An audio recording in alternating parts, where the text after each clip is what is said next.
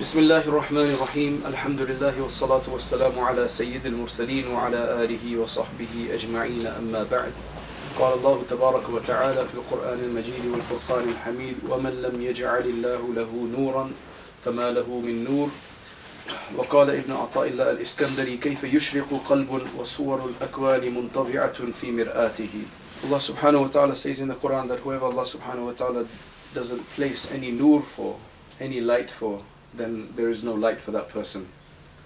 This is a very general statement that although uh, Allah subhanahu wa ta'ala, as He says in the Quran, Allahu nur samawati wal ard, Allah is the the nur of the heavens and the earth. That is the literal translation. Many of the mufassirin have explained that to mean Allahu munawwiru samawati wal ard.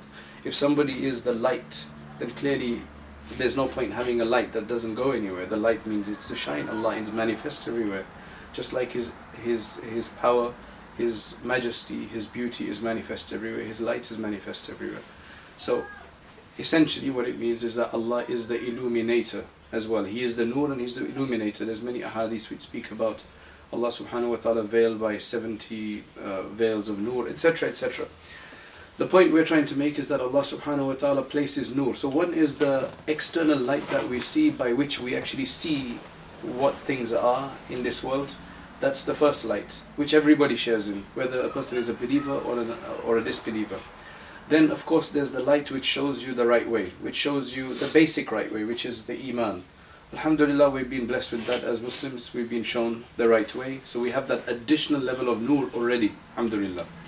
Now, the, uh, beyond that, there's an increase of the nur, and that nur increases, increases until a person becomes a wali of Allah. So the more nur a person will have, then that is how much more a wali a person is to Allah subhanahu wa ta'ala. A wali just means to be close to Allah, a close associate, a friend in a sense.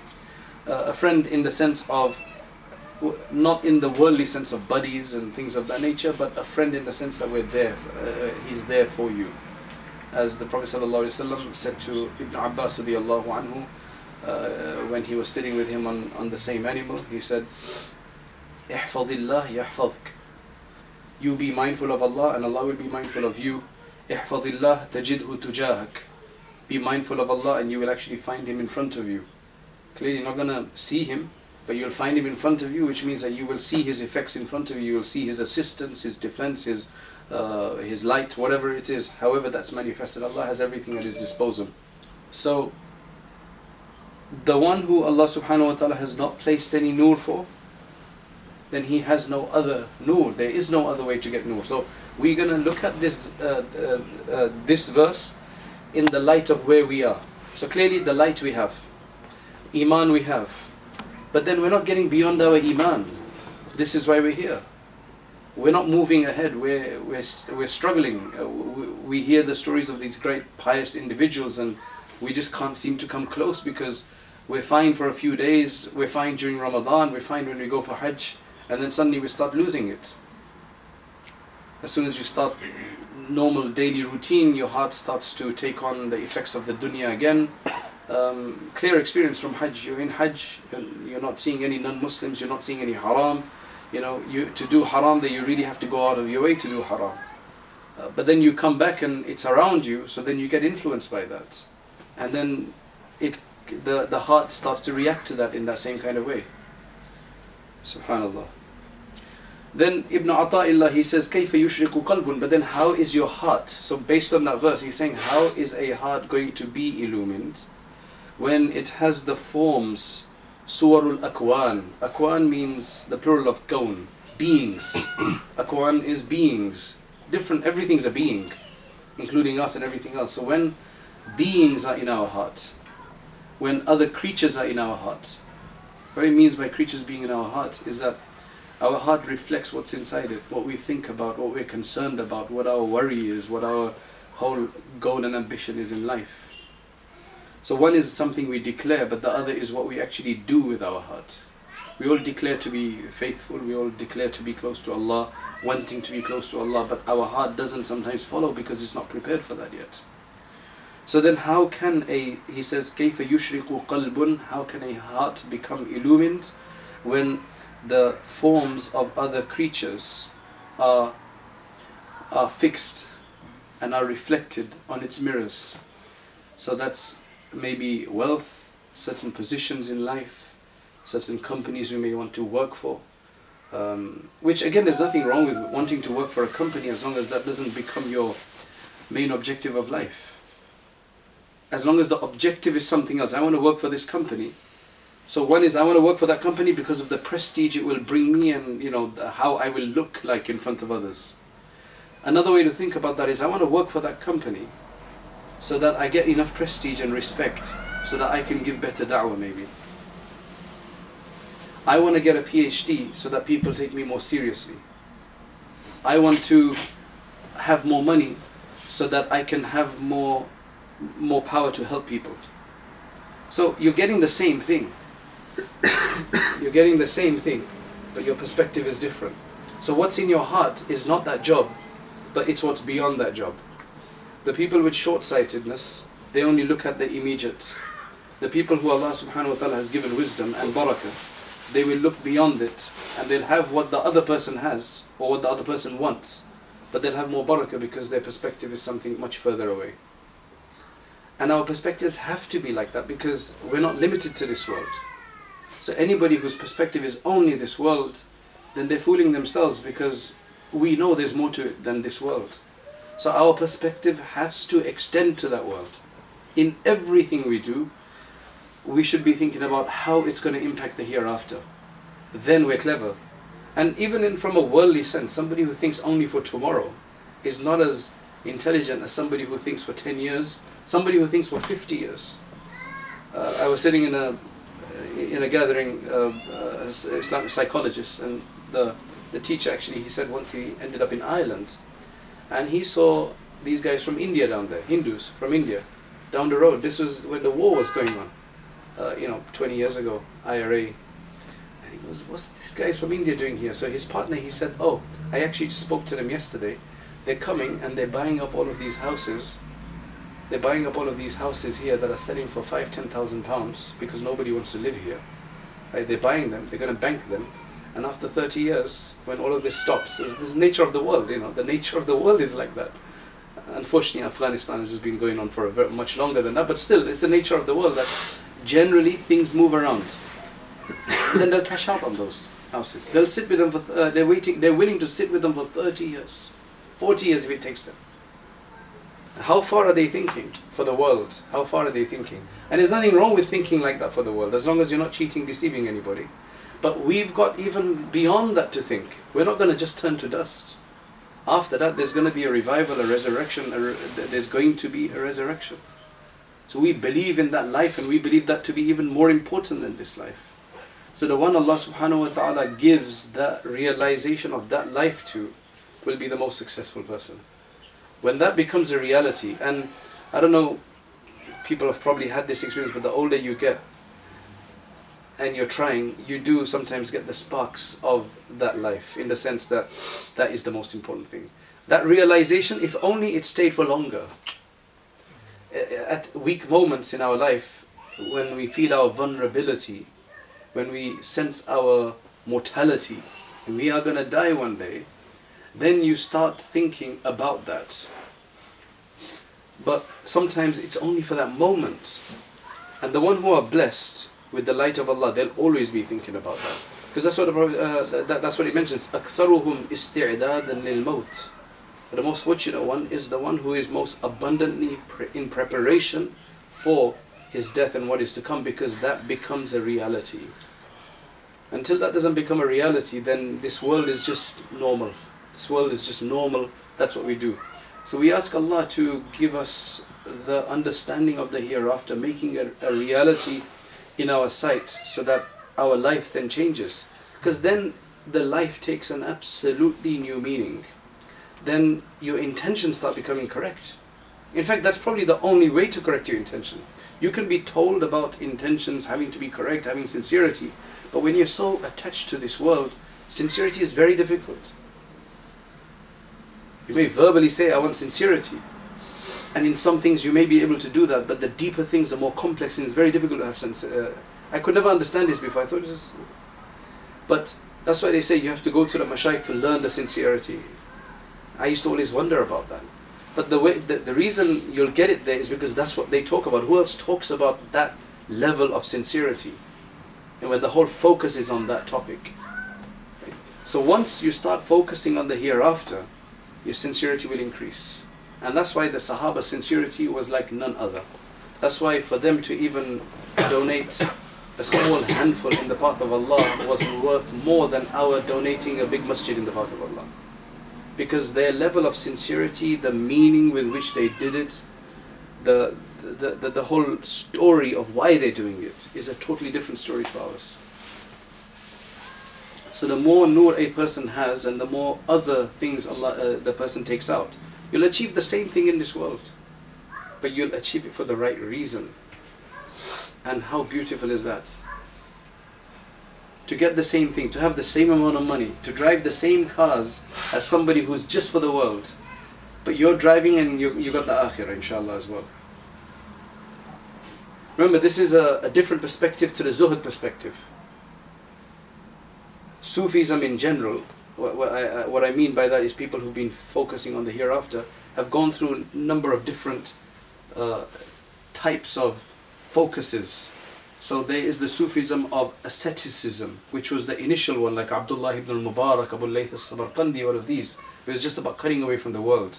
I Try to say that to somebody today, it is much more difficult. It's virtually impossible for most people to do that, especially in this country. So we don't talk about that anymore, because that's a hard battle to fight. The dunya, we're, we're living in the dunya, there's just no way you escape that, especially in the West. This is the fitna to sarra. This is the challenge of prosperity that we're dealing with today. So that's why many of the mashayikh, and this is what it is, it's live in this world but be connected to Allah subhanahu wa ta'ala. And hope Allah subhanahu wa ta'ala helps us. And the Prophet showed both ways, though he preferred the zuhud way. He showed both ways though. In the sense that he brought expensive things. He did eat some expensive foods when it was there. But then mostly he decided not to. And his dua was, Oh Allah, gather me among the masakeen. Because it's an easier path. It's an easier path in the hereafter where it matters. Though it's more difficult in this world to live like that. But of course, we like ease in this world, so we do the other way. Hopefully, Allah subhanahu wa ta'ala. I mean, it's when you have to fill in a tax form, right? It's the same thing. If you only uh, make 7,000 a year, or 9,000 a year, you simply just fill in one type of income, 9,000, khalas, finish, no tax, nothing. Everything else, NA, NA, NA, NA. But you've got shares, you've got a property, you've got this, you've got all of these different things. Then you've got to fill in all of that, provide proof for it, and make sure you're recording it right, otherwise they'll come and check and get you in trouble. So it gets more complicated. I think this whole tax system is developed to tell us about the hereafter. That this is the kind of scrutiny you're going to have, subhanAllah, subhanAllah. Whereas here we might even be able to trick them by really hiding something and not declaring something and doing it properly. But in the hereafter, that's absolutely not the possibility. So that's why the masakin are going to have it easy, but nothing to show. Here it is, this is what it is. So, how do we live in this world and do what we're doing, inshallah, as long as we avoid the haram, do the halal, enjoy the barakat Allah subhanahu wa ta'ala has given us. This has been the narrative of many of the Sufis. This has been the narrative of many of the later Sufis. In fact, uh, according to the Tijanis, they, they, they're saying the, the way to get to Allah subhanahu wa ta'ala is through shukr. You've got what you have, do shukr of it. But shukr is a very complex way of doing shukr. If you've got shukr, then you're not going to use your wealth in haram. And be honest, I mean, think about it. To commit any haram, you have to spend money. That money comes from Allah subhanahu wa ta'ala. So if you look, Allah is giving me money and I'm spending that in His disobedience. What a blasphemy.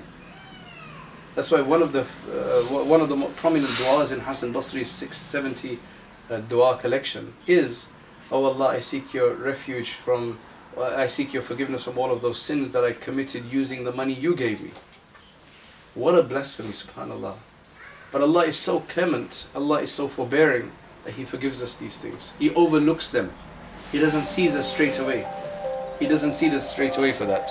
So, for our hearts to be, for our hearts to be illumined and to become more nur, more munawwar, so that we can get closer to Allah subhanahu wa ta'ala, we're going to have to polish our hearts. I don't know if you've ever seen any plating, gold plating, silver plating, or copper plating, or anything else that's done. The way they do it is they first ha- that the vessel, the pot, the surface has to be fully cleaned. There can't be a speck of dirt on it. So they really polish it, polish it first to remove all the dirt. In fact, it takes longer to clean it if it's dirty. It takes longer to clean it first, and then the polish will just come right over really easily. They just have to melt a bit and then just totally flow over very easily. But if it has dirt and everything, it just won't be proper. So the nur of Allah subhanahu wa ta'ala to polish our hearts, siqalatul qulub, as the Prophet ﷺ said, the polishing of the heart is not going to happen when we got things. It's going to be uneven. So it's not going to be full. If there's even any space in there to start with, if the if there's too many forms of other creatures, it's not going to happen. That's why then when a person's heart is not illumined, they can't have tawakkul on Allah subhanahu wa ta'ala. And when you can't have tawakkul on Allah subhanahu wa ta'ala, tawakkul is the antithesis to depression. If you think about it, depression and tawakkul are on opposing ends. The only time you'll have depression is if you've got a lack of tawakkul. The more lack of tawakkul you have, the more depression you are prone to having. Because when you rely on Allah and you know everything comes from Allah, then why should there be any depression? Anything happens in your life, oh, Allah knows what's going on. This is a kind of a test, or this is this, or this is. You're going to be able to deal with it in the right way. When you don't have tawakkul, then there's going to. Generally, depression comes from a loss of something, not from having too much. Well, too much of a negative thing, maybe, but not having too much of a positive thing. It's a less of it. I got no money, I've got uh, diseases, I've got illnesses, I'm losing my job, uh, I'm losing promotions, I'm getting accidents, I'm doing this, I'm doing that. All of that is what leads to depression. And the more darker the heart is, the more this will negatively impact us. Because there's no tawakkul. The more tawakkul you have, you know how to deal with it. So it's a setback. Okay, khalas, it's a setback. The world is full of these setbacks. This is the way Allah subhanahu wa ta'ala may raise, Eli, or maybe He's teaching me a lesson because of some deed I did before. We're going to know how to deal with this. It's going to make us reflect. And if it causes us to do tawbah, I mean, how great is that? Right? So if a calamity makes us do tawbah, beautiful. And then beyond that, if He makes us get closer to Allah, oh, He wants to raise my status, we just feel closer to Him that, oh, Allah is, that He gave that to the prophets, He's uh, tested the prophets, He's testing us as well. So suddenly, you just suddenly increase in that. So, that's the way mutawakkilin, the awliya of Allah will deal with calamities. Everybody has calamities in this world. It's just some people know how to deal with them, some people don't know how to deal with them. That is the major difference because it's the nur that helps. Do you have the fortitude to deal with it? Do you have the do, you have the heart to deal with it? It's that it's courage. It's courage in a sense, in a, in a spiritual sense, to deal with it or being cowardly. If there's no tawakkul, you'll be cowardly. And if you uh, if you have tawakkul and the nur of Allah, then you will have the courage uh, the bravery to, to, to be able to deal with it.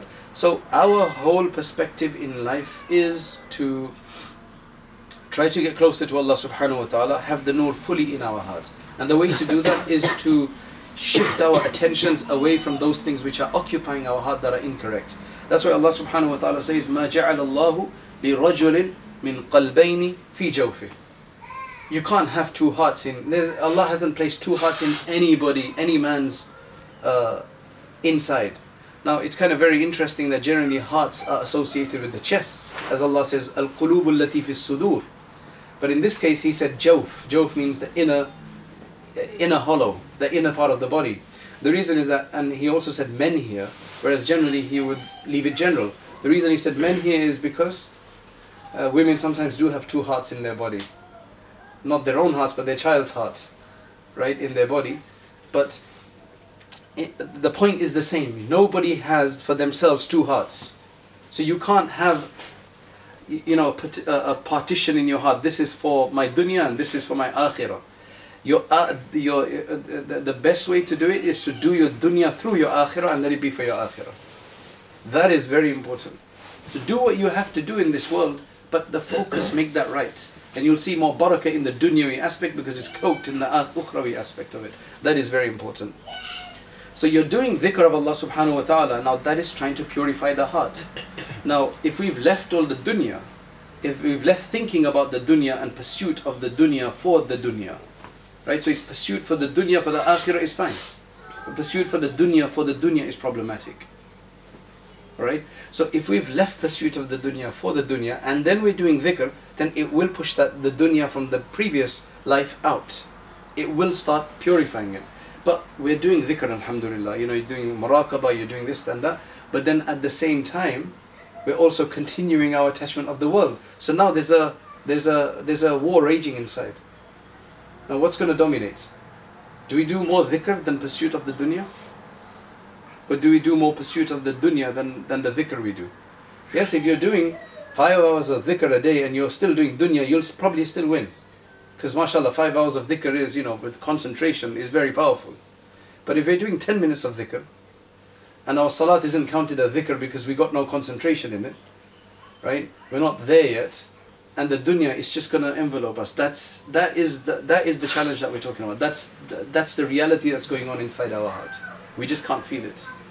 We just feel the effects of it outside. لكل شيء سقالة Everything has a polish. وَسِقَالَةُ الْقُلُوبِ ذِكْرُ اللَّهِ This is what's mentioned in the hadith. So you can do the dhikr, but you have to stop the world. You have to change your perspective of the world. Then that dhikr will become a polish. Otherwise, it's too. We're doing even on one. We're going to the masjid, then we're going to the club afterwards, or the other way around. But generally, you spend more time in a club than the masjid. Masjid is 10 minutes. Subhanallah. The reason we've closed this door is because it gets too cold. Alright? it's co- it's closed, but it's a bit stuffy. But if we open it, it's going to be colder than it is stuffy. So that's a choice we've made right now, right? The other thing about living on a main road like this is that you open the windows, you open the doors, and you're gonna you, you get a lot of dust. Um, you get dust everywhere, but I think on this road, on this road because it's such a movement, you get more dust. I think. So now we'll close the window to dust when we don't need it or to the cold. It's only dust. It's not going to be any more than that. In fact, the other day, I don't know, just before Hajj, there was uh, one day it rained like in the middle of the day very strongly, and it hailed as well. And I was it was after Jummah, I think, right? And I was outside, and I'd left my window open, uh, like off the hook and open. When I came back, the hail was up to here from that window. And the water and the hail was up to there and uh, it's quite scary, you know, because if uh, good job the computer which was on was under the table, otherwise that would have been wet and I don't know, it could have been much worse on my work. But alhamdulillah. So you close the door to avoid the dust. You close the window to avoid the dust. In the body, we have four ways that dust gets in, if not more than dust, minimally dust. The eyes, the ears, the tongue, and the thought process. These are four ways that our heart is influenced. And the minimal influence is the dust that comes in from our eyes. It's going to have a dusting of haram on our hearts. If, if not a full blown effect. We're just taking the minimal. So now just as we close the window to dust coming in, then we need to shut the avenues of this dust settling in our hearts. So if we keep a focus on our hearts, then all of these things will stay in focus. For men generally, their problem is the eyes, more than for women. Women also have problems with their eyes, uh, those who like window shopping, the new bag, the new this, any woman's got a new bag, you know, and every woman is carrying a Louis Vuitton bag these days, right? So everybody wants one now, right? For men, it's a different thing. You got much more variety. As a big fitna, because everything is a fitna. Even though you can't have something, you still want it. At least with women, they can buy that bag. They just have to save up a bit, maybe. But for men, they can't have what they want. It's a different fitna. It's a more challenging fitna. It's a more wasteful fitna because you can't even get what you want. Right? You have hundreds of different harams you're committing in a, we're committing in a day, and you can't have all of those. So it's more absurd. So women have a different fitna. So men's fitna is generally with the eyes. The ears, uh, they're both uh, probably the same. And when it comes to the tongue, it's debatable who's, who's worse in that case. But then the thought process, uh, generally the ulama mentioned that the, the women are more in that because they think about these negative thoughts more than men do. Because men generally have to be occupied with different things. Unless a person is perverted in their mind, then that's an exceptional issue. But there's a lot of lot more jealousy when it comes in women of each other, right? And that kind of a greed and just a lot more they think more about it because they're more emotional, right? This doesn't mean that men don't have that problem. It's just generally we're just trying to highlight where the bigger problem lies for them. So these four doors have to be closed so that the dirt from them doesn't settle in the heart. If it does, it, we know when we look at uh, when our eyes fall on something. Even in Hajj, it's the case. You got men and women in the haram. You know, the, the, you're gonna you're gonna glance at a woman. You just have to immediately glance away. That's the test of it. It helps you being in that pure atmosphere. There's just less shaitani influence, right? And it's not as bad as what you see in London. You know, for men, I'm saying, right? So, as soon as you see something coming, your eyes should be close to it. So we need to divert so that the dust doesn't come in and settle. We've blocked it. We see the dust coming, we've just closed the door. Avoid the gaze. So we need to do that so that the dust doesn't settle in the heart. Once dust settles in the heart, now I've got a bit of dust maybe on top of there, I clean it up. It doesn't make too much of a mess, does it? It can easily wipe it up. But if you carry on, let dust settle and settle, then it becomes hard. Then it becomes dark.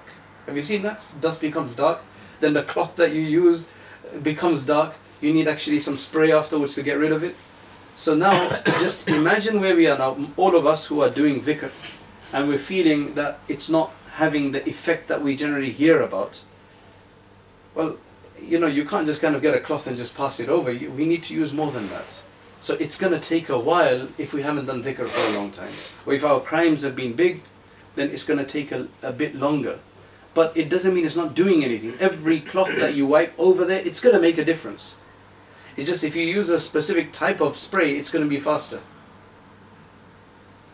If you try to you just use water, it's not going to remove it, but when you get some chemicals, it's going to make a difference. So that's why they say different dhikrs will help. Your salat does help. Every salat does help. But because the concentration in our salat is not there, it's not having the same impact. It's just like a, a cloth going over the top, but it's not enough to remove the hard stains that are there. And then you've got the verbal dhikr. That is very effective. You get reward for doing so. But then you've got the heart dhikr, which is attacking it directly. That's like an intravenous. That's why they say the muraqabah is so powerful. And that's why it's the most difficult out of all the ma'mulat that you do. It's the most difficult. You can sit and do tasbih, 100 tasbihs, no problem. 100 istighfar, no problem. 100 uh, salawat, and even read Quran, no problem. But try to sit and concentrate for 10 minutes on your muraqabah, and that is more difficult. And anybody who's mastered the muraqabah, that's when you'll see that they'll master everything else as well. So it's to close the door and to clean up what's inside and keep the door closed so that more is not uh, more is not happening. The easiest way, the easiest way to sort this matter out is the heart the heart is something which loves to be associated with something. It's the nature of the heart. You can't say, I don't want you to be associated with anything. You have to give it a friend. You have to give it something to. And if it's the wrong thing, then it's going to be the wrong thing. That's why get the heart connected to Allah subhanahu wa ta'ala, and then you will see that everything else will eventually diminish. Because the heart needs a friend. And give it the right friend, then all others will diminish. We're not giving our heart, we're intellectually, uh, just out, outwardly, we're giving it the wrong things to indulge in. So give it the heart, and then you will notice that it will have a big difference. For Allah is the pure deen. That is the pure deen is for Allah subhanahu wa ta'ala. And the root of all enhancement is to have the heart associated with Allah subhanahu wa ta'ala. Then the fikr of the akhirah will come.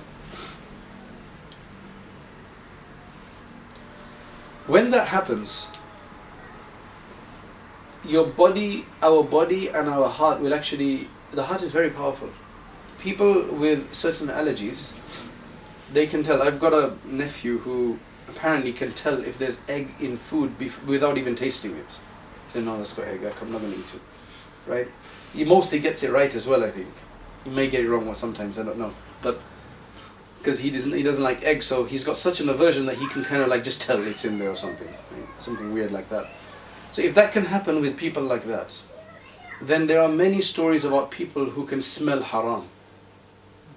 For example, there's uh, one of the great pious uh, individuals of the Indian subcontinent, Mirza um, Mazhar, Jan Jan, his name is, rahmatullahi alayhi. Once he, somebody brought him some grapes.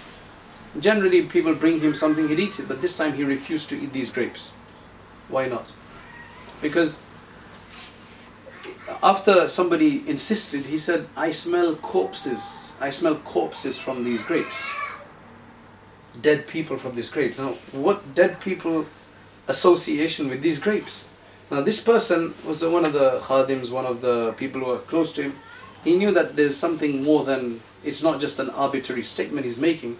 So he went and found out where he got the grapes from. So the person he bought the grapes off, the person in the market, whoever he was, I said, Where'd you get your grapes from? He said, Oh, I buy it from such and such a supplier. So he went to that guy for a supplier. He says, Where, you know, where'd you get your grapes? And he goes, Oh, I grow them. He says, Yes, but, you know, there must be something more to it than that. He says, uh, this is what the sheikh said, or this is, he mentioned something, and it came out that this person was using the public graveyard land to grow his grapes in illegally. So he's in haram land, he's growing it. And the sheikh is smelling the corpses from there, and he is refusing to eat it. One of the scholars of the past, Sultan al-Ulama, Izzuddin ibn Abdus Salam, once he was brought a gift by one of his friends who used to live, one of a, a close associate of his who used to live outside the city. He sent him a number of different things, including some cheese, with one of his uh, servants.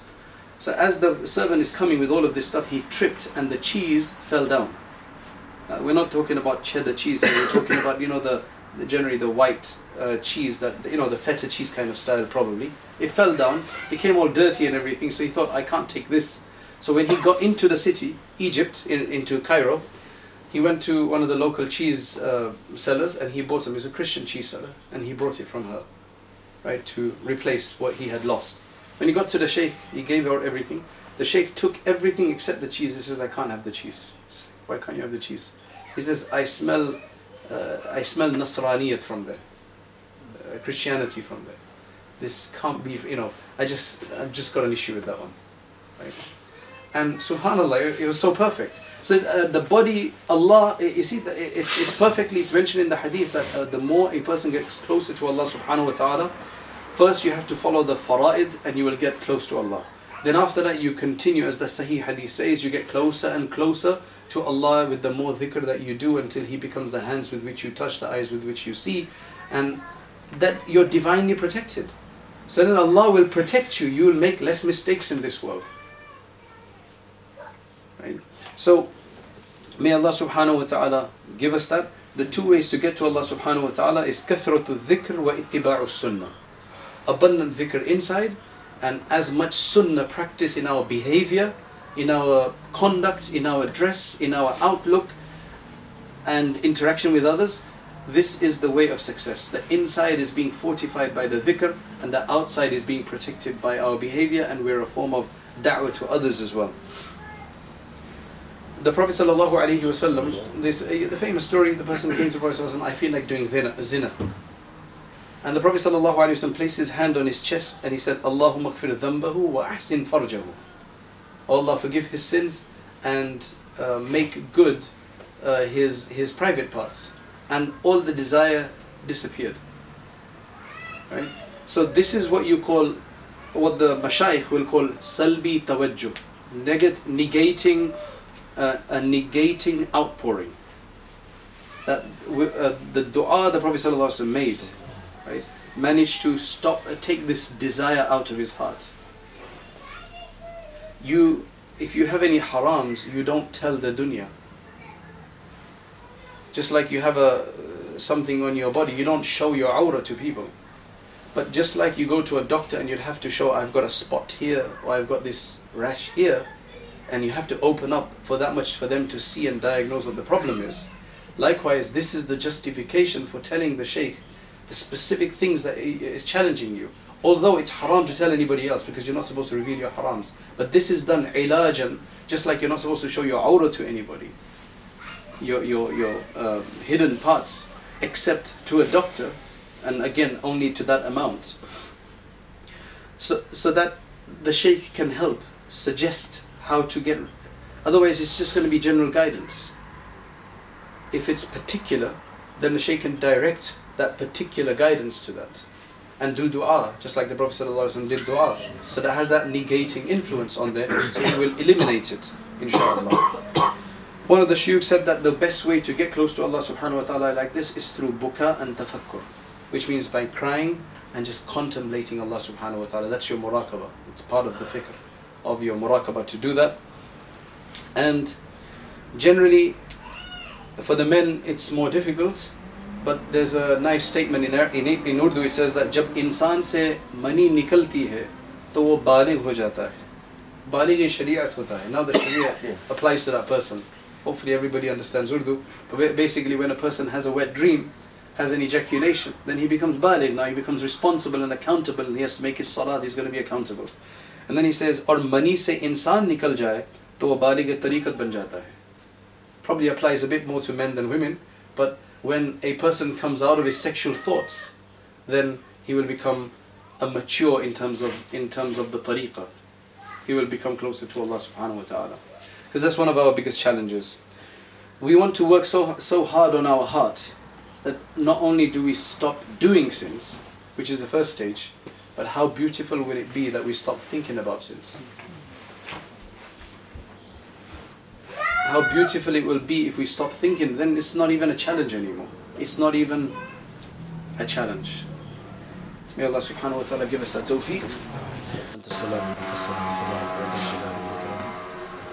اللهم يا حي يا قيوم برحمتك نستغيث اللهم يا حنان يا منان لا اله الا انت سبحانك انا كنا من الظالمين جزا الله عنا محمد ما فعل Oh Allah accept our du'as Oh Allah accept our dhikr O oh Allah, grant us the sweetness and halawa in our remembrance. O oh Allah, O oh Allah, grant us sweetness and halawa in our salat, in our reading of the Quran. O Allah, in our remembrance of you. O oh Allah, allow your remembrance to come from every part of our body. O Allah, allow it to infuse every part of our body. O Allah, purify our hearts. O Allah, O Allah, at the same time that we do dhikr, we also allow other things to corrupt our heart. O Allah, O Allah, allow us and help us to protect our heart from the harams, to shut the doors from our eyes and our ears and our throats. And O Allah, and from what we eat, O Allah, grant us the halal. O Allah, grant us the halal. O Allah, suffice us with the halal away from the haram. O Allah, Allah, allow us to be only in need of you and independent of everyone else. O Allah, O Allah, we ask that you grant us a true understanding of the nature of this world. O Allah, that you give us the true true intentions that we need to have and the true perspectives and objectives we need to have. Oh Allah, allow us to make you our objective. Oh Allah, allow us to make you our objective. Oh Allah, this is something we claim and we want and we desire and we verbally express. Oh Allah, allow us to internalize it. Allow our heart to follow what we say about you. Oh Allah, allow our hearts to follow what we say about you. Oh Allah, otherwise we're hypocrites. Oh Allah, we're doing things outside, we're saying things, we're verbally expressing things, but our heart desires differently. Oh Allah, we allow indulgence of our heart.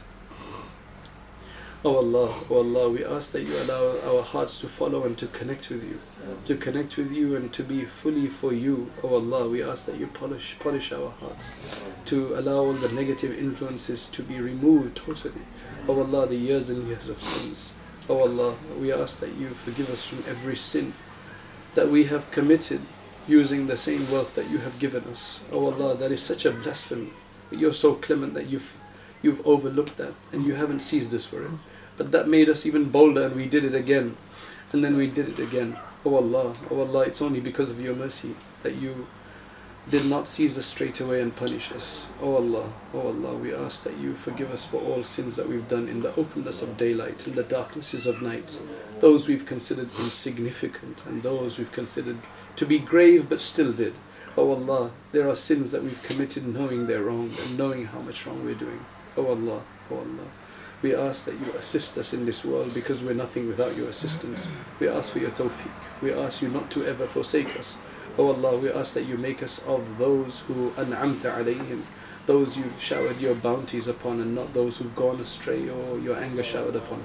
Oh Allah, we ask that you make us of your close servants. Oh Allah, oh Allah, there is no there is no limitation in your treasures. There is no limitation in your generosity in what you can give. Oh Allah, there's enough room for us to be among your pious ones as well.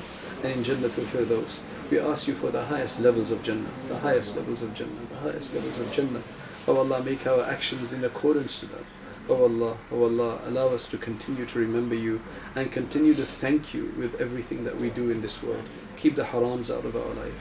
Allow us to fulfill our obligations and our additional mustahabbat and recommendations. Oh allow us to be true believers. Help our Muslim sisters and brothers around the world. Oh Allah, assist them in their time. And oh Allah, elevate your kalima la ilaha illallah. Elevate your kalima la ilaha illallah. Allow us to be a means of other people also remembering you and elevating the kalima la ilaha illallah. Oh Allah, give us tawfiq and make it easy for us to do our daily regimen of our adhkar and our muraqabah and our salats and our reading of the Quran and our behavior. O oh Allah, O oh Allah, we ask that you accept us. You accept, you accept us and you send your abundant blessings on our messenger Muhammad sallallahu alayhi wa sallam and grant us his company in the hereafter. Subhana rabbika rabbil izzati amma yasifuna wa salamun al mursaleen.